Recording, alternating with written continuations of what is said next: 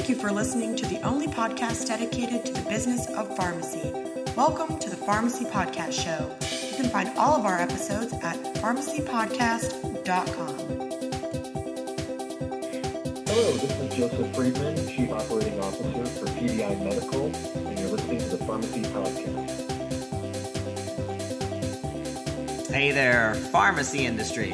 This is Todd Eury, the host of the Pharm- Pharmacy Podcast. I'm pretty excited about today's show. Um, I've been waiting to do this interview for about three or four months.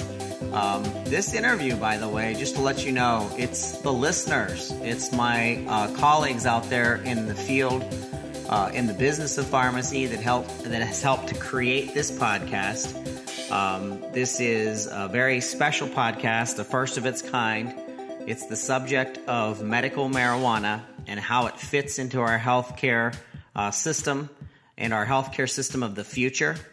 And I am very uh, blessed and lucky to have a seasoned professional with uh, more than 15 years of uh, experience in sales, marketing, business development.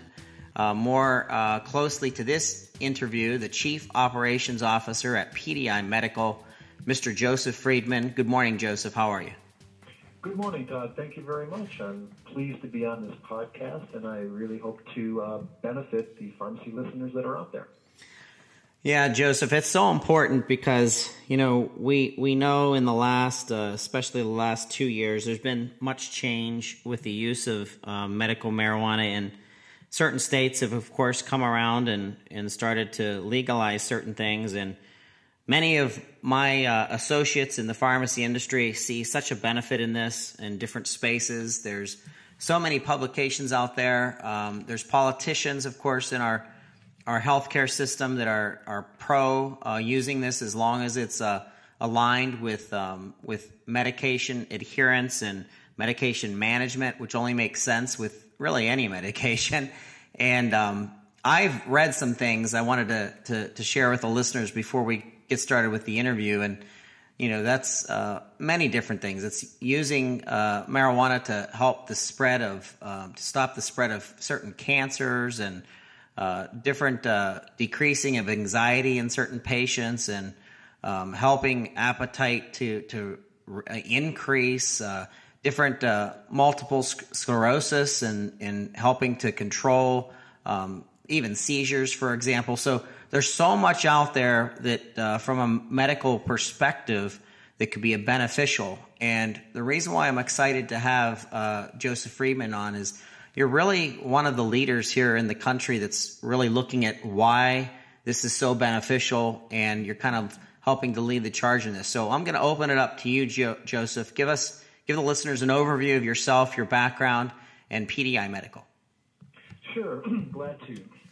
Uh, most of my career has been in the corporate world in positions of sales, marketing, business development, and uh, uh, you know, I had an interest in botanicals back in pharmacy school when we took um, uh, the course pharmacognosy. Norman Farnsworth, who uh, unfortunately has passed on, um, was incredible from the standpoint of his uh, Drugs of the Amazon presentation at the UIC College of Pharmacy. And I remember that, and that had an impact on me to this day, where botanicals and what you can get out of a plant um, can really be beneficial from a healthcare standpoint. In fact, uh, you know, we can just go ahead and take a couple of examples like deadly nightshade. You know, we get the belladonna alkaloids out of that, atropine, scopolamine, hyoscyamine, um, willow branches. You can suck on one of those or take an aspirin, take your pick. So uh, PDI Medical stands for Professional Dispensaries of Illinois, and I created that company about a year ago uh, and have assembled a team in the hopes of uh, being in this business and opening up anywhere from one to three professional pharmacy centric dispensaries in Illinois. And the pharmacist model, uh, I believe very strongly in that, and I've been a big proponent of pharmacist involvement in this industry, uh, not only at a local but a state level and um, and uh, at, a, at, a, national level as well. Because this is a drug. I mean, let's face it. Um, you, know, you can go ahead and take a look at the history of marijuana um, over the millennium and marijuana uh, has medicinal benefits, and uh, you know, for the, the fact that the federal go, uh, federal scheduling of that is, is Schedule One doesn't really make a whole lot of sense to me, and hopefully down the road. Uh, the feds are going to go ahead and change that where it's uh, more accessible and research can be done and all the things that that um, pertain to a drug can actually be accomplished. You know, I have some base questions that I'm sure our listeners are going to be, um, as uh, healthcare professionals, pharmacists, nurses, doctors who listen to the show, um, are probably wondering about. So let's just start out with some of the basics. How many states have already approved medical cannabis? Uh, as of this day, uh, 23 in the District of Columbia and counting. Very good. So, how many states are waiting for the approval of medical cannabis? Uh, right now, as far as uh, the research I've done, there's 15 states that are awaiting approval, and that includes Alabama, Florida, Georgia, Idaho, Iowa, Oklahoma, Ohio, Nebraska, Missouri, Mississippi. Uh, let's see, Kansas, Kentucky, Pennsylvania, South Carolina, and Tennessee. So, um, Joseph, I heard a really interesting um, pitch, um, and I'm not going to mention the state that actually pitched this idea, but I thought it was absolutely brilliant. Uh, the reason why I'm not mentioning that is because it's still in the works, and of course, I don't want to spoil any of the proprietary proprietary information that I have in in in being kind of a part of the organization that's kind of putting this framework together. But what they had come up with is, hey, let's take county by county within the state Let's place one dispensary in each of those counties. Let's have the physician uh, at the discretion of that physician based on the case of the patient, um, whether that be obviously glaucoma, uh, appetite increasing, um, you know, anxiety, whatever it is. Uh, write that prescription as he would any prescription, or she any prescription. Um, send that electronically or um, physically to the pharmacy the pharmacy enter that information to the patient's record. The patient then uh, receiving notification from the pharmacist that that's been logged to go ahead and go pick up your prescription at the county by county dispensary. And when I started to trill out that idea, that even though it sounds like a lot of jumps, it really created a um, a pathway of um, of credibility, a pathway of documentation, um, the doctor and the pharmacist were then involved, understanding that this is part of the reg- new regimen for that patient. The patient now has to go to that county by county dispensary in order to pick up the actual product, whether it be an edible, uh, whether it be you know um, a smokable version, depending on how it's been uh, prescribed. And now it's an ongoing um, way to uh, help regulate that. But then, of course, better than that, uh, really help the patient uh, through uh, what they're going through as as someone who is um, is you know needing to be medicated. So, what do you think of that model, and what other models have you heard about in in the controlling of of uh, medical marijuana? You know, that's an ideal model, and that model uh, you know, ties right into the way doctor sees a patient, uh, doctor um, who has expertise in in diagnosis and treatment, prescribes a medication, writes a prescription. That prescription is given to the patient. They take it to the pharmacy. They get it filled. The pharmacist goes ahead and counsels based on their you know, the drug therapy, drug interactions, and things of that sort. Uh, and that is the model that we have today in healthcare. Um, unfortunately, the model that exists for medical marijuana and cannabis, uh, at least throughout the states that have legalized it, is nothing like that. Um, pharmacists don't prescribe, they suggest. And it's really up to the dispensary, whoever is working in that dispensary, to work with that patient as they walk into uh, the dispensary with their card that allows them to get medical marijuana to say, okay, you know, what do you, you know, what, what condition are we treating? What, what do you have? And then it's up to that person to be able to give them that information as well as go through their drug history drug interactions, um, side effects, and things of that sort. Now, where the problem lies is you've got you know people that uh, call themselves bud tenders, and you know I'm, I'm not slamming anyone that's a bud tender, but you know, really, how much education and training does a bud tender have? um, from the standpoint of what a pharmacist or a physician would know as far as drugs, drug interactions, side effects, uh, long-term, short-term use, and delivery systems. Um, you know, my, my feeling is is that you've got someone that's working in um, you know places like Colorado or California that are behind the counter that are helping these patients, and they've got the training of someone that's working uh, you know, in a GNC vitamin store. Um, and, you know, I, I think, you know, there, there could be some issues with that down the road, uh, or at least you're not going to get the benefit, the full benefit out of medical cannabis and what it can do and how to treat uh, based on that model currently. Yeah, and it, it really is any um, prescribed medication that is ongoing part of a medical um, program and therapy that you have that physician, um, patient, pharmacist involvement in ongoing involvement. This to me is no different. And this to me is exactly how we can better regulate um, and um, and then better use um, based on the uh, benefits of, of medical marijuana. What from a business perspective, share with us what is and what is not in place from a perspective of some states have decriminalized it, some haven't. Um, but the real problem, of course, is is the federal government and and having um, kind of a, a blanket overall, as long as it's used as it should be used. Right, and um, you know, as far as uh, states and you know decriminalizing it, I mean, a number of states have actually taken steps to uh, you know, minimize, uh, you know, any kind of prison time or cr- criminal record for first-time possession. So it's treated like a minor traffic, you know, violation. Uh, you know, so a number of states have done that: Alaska, California, Colorado, and so forth. Uh, so, so that's that's progress in the right way, in the in the right in the right uh, step. But you know, from the standpoint of the physician pharmacist uh, relationship, as far as treating patients, you know, that's a broken system as far as cannabis and dispensaries are concerned. And, and you know, what I'd like to see and what I'm pushing towards is a system that's going to be you know, back to the roots of pharmacy where uh, we're really putting together compounds.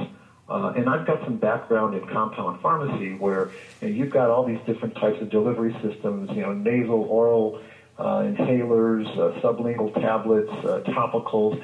You know, there's all ways that the cannabis plant can be manipulated to treat a very uh, variety of conditions, underlying conditions. You've also then, mentioned in some of your notes the pharmacist really understands those clinical interventions and outcomes um, by knowing how this medication can um, affect other things in the life of the patient, whether that is other medications, their diet, um, the way they're feeling, um, and then the com- ongoing communication boils down to ongoing study and obviously communication. Yeah, and then that you know you hit the nail on the head, Todd. Uh, you know, outcomes analysis. I mean, pharmacists have familiarity with collecting data and performing um, you know, clinical outcomes analysis. Uh, you know, you also have um, uh, you know, the, the, different types of delivery systems. So, in other words, a patient walks in. Um, there there is there is that that idea that you know not everyone's going to be smoking this product. I mean, you know, someone with lung cancer is not going to light up. So you really want to have a different delivery system to get the medicine to them for whatever reason they're, they're it's being prescribed for pain or, or actually as a as a as an anti-cancer drug. So this is where the pharmacist really can play a big role.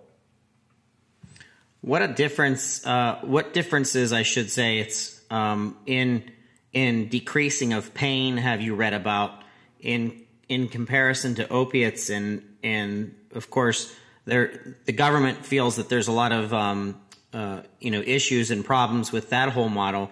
But what what do you feel the difference is between pain control with an opiate versus pain control with medical marijuana? I've read some studies, and the feeling is is that you're not going to completely eliminate, you know, the the opiate analgesics. Uh, you know, there, it, you know, medicine is a science. It's, it, it's an art. It's not an exact science. And you know it's going to be on a patient by patient basis whether you know you're going to have you're going to pick a patient and they're going to have a degree of pain on a one to ten scale, and you can be able to treat that pain.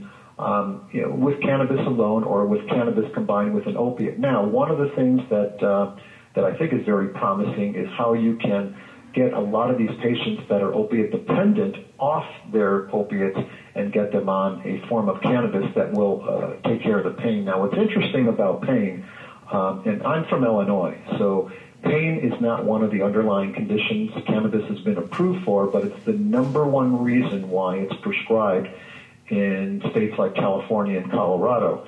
Uh, and pain is it's fleeting. I, you know, there, there's no way to really understand how much pain a patient's in um, based on their testimony, if you if you will, a testimony saying, "Well, doctor, I've got this severe pain. I need a card." Uh, so uh, Illinois recognized that, and they see that as a as a as a problem as far as uh, having that as an underlying condition. So that's why it's not one of the underlying conditions of the 40 conditions that it's been approved for. So, as a whole, um, Joseph, what about some of these industry associations? Uh, where do, where do our pharmacy associations stand on uh, medical uh, can- cannabis? I think, uh, I just had a, you know, some recent email exchanges with some organizations, just trying to get a feeling for uh, pharmacy organization involvement. And by and large, pharmacists and pharmacy organizations are conservative in nature. Uh, I, you know, I just had an email exchange with um, uh, Food Marketing Institute. Um, there's a contact that I have there, and uh, you know, FMI Pharmacy is not involved. That's that's something that um, has not been a presentation at one of their pharmacy conventions. Um, I've got some uh, an email out to NACDS to see if there's been anything going on there. Um, I'm not I'm not sure. They're you know the pharmacy organizations have really embraced that. In fact. Uh, I'm trying to set up meetings right now with the National Association of Boards of Pharmacy uh, just to get uh, space uh, for cannabis-related companies at some of the conventions. Uh, but there is one organization that's out there that has embraced this. In fact, they set up a task force um, uh, last April, um, the National Association of Specialty Pharmacy. They recognize that the people that are walking into special specialty pharmacies uh, the, the, underlying conditions that are being tra- treated are the same conditions that are being indicated for, for medical marijuana. And so they created a task force, and I was on that task force. Uh, and since that time, they have actually created a uh, organization called the National Association of Cannabis Pharmacy, and that's that's in its uh, you know uh, infant steps right now as far as being formed and the board of directors being formed. But the idea behind it is education and credentialing, uh, creating white papers, and looking at the science of pharmacy and getting pharmacist involvement and getting CE credits out there. That's really interesting. The National Association of Cannabis Pharmacy, and I know that you have a website. It's cannabisrx.org. If you're a listener and you kind of want more information on what that organization is doing to um, place uh, uh, medical marijuana in the hands of the physician and pharmacist as a team, as it always should be, uh, to really help the patient overall. Once again, cannabisrx.org. Um, that's extremely interesting, Joseph. Um, I'd like to see pharmacy take the lead on this because uh, obviously, as, as someone that supports pharmacy and makes a living in at doing so, I see a, a tremendous benefit both from a credible standpoint a leading standpoint, but also a financial standpoint. I'd like to see some of those private pharmacies out there be able to prescribe and then that um, that medication be managed, whether that be through a dispensary or uh, some other form, as you had said, an edible, whatever it is. But really to be able to to bring some revenue, both from a tax perspective, but also uh, to the pharmacy as well. So, what's next on the horizon in, into pushing this agenda, uh, Joseph? Share with our listeners um, possibly how A, they can get involved, and B, um, what's the next steps? Well, uh, you know, I'll take a look at next steps, uh, you know, based on what I have done to this point. Um, I've gotten in front of uh, Illinois Board of Pharmacy and I've given a presentation, and, and, and that presentation has actually resulted in medical marijuana and pharmacist involvement being an agenda item and being discussed. But I think where the real where the real benefit can come from is the pharmacist association. Uh, for example, uh, in Connecticut, uh, early on in the process of, of writing the law for medical cannabis, the Connecticut Pharmacists Association got involved, and uh, and they actually were able to write in pharmacists uh, being the only ones that can apply for a dispensary permit, and, and as well as being on on site uh, while a dispensary is open. So it's a very pharmacist-centric uh, process in Connecticut, and Connecticut's the only state that has done that. In fact, they've rescheduled at the state level cannabis from a Schedule One to a Schedule Two, so that allows the pharmacists that are running these dispensaries to get those transactions into the prescription monitoring program as they do for all controlled substances and, and take a look at you know, use and abuse and also uh, you know, be able to monitor patients as they as they uh, you know take this product and, and, and benefit from it. Yeah, I sit on the board of directors uh, as industry associates chair for the Pennsylvania Pharmacists Association, and they're extremely interested in understanding how this may uh, come to fruition and, and come to the table. And they're very pro pharmacy being involved in this, um, as I think it sh- as I think it should be. Um, so yes, it's another state association that's, that's getting uh, proactively involved. Right, and Oregon is another state where they've rescheduled it from Schedule 1 to Schedule 2, and it was the Oregon Pharmacists Association that was behind that. That's incredible. Well, Joseph, I'm uh, so glad that you got to come on the show. I thank you so many, um, so much from uh, from the, the team here in uh, in Pittsburgh, Pennsylvania, that you shared this information with us. I'd like to invite you back uh, to give us an update, maybe in three to six months from now, just to let us know what's uh, moving forward and how pharmacists once again can help the lead lead the way. I would be glad to do that. In fact, uh, you know, three to six months from now would, would be a whole new day because this industry changes on an hour to hour basis. And I think the idea of getting pharmacists' involvement is, is critical for the future and the benefit of this of this industry going forward. Well, once again, thank you so much, Joseph, for being on the Pharmacy Podcast. Thank you, Todd. Have a great day. You're listening to the Pharmacy Podcast. We were with Joseph Friedman. He's a uh, pharmacist. He has his MBA. He's the Chief Operations Officer for PDI Medical. And we thank you for listening.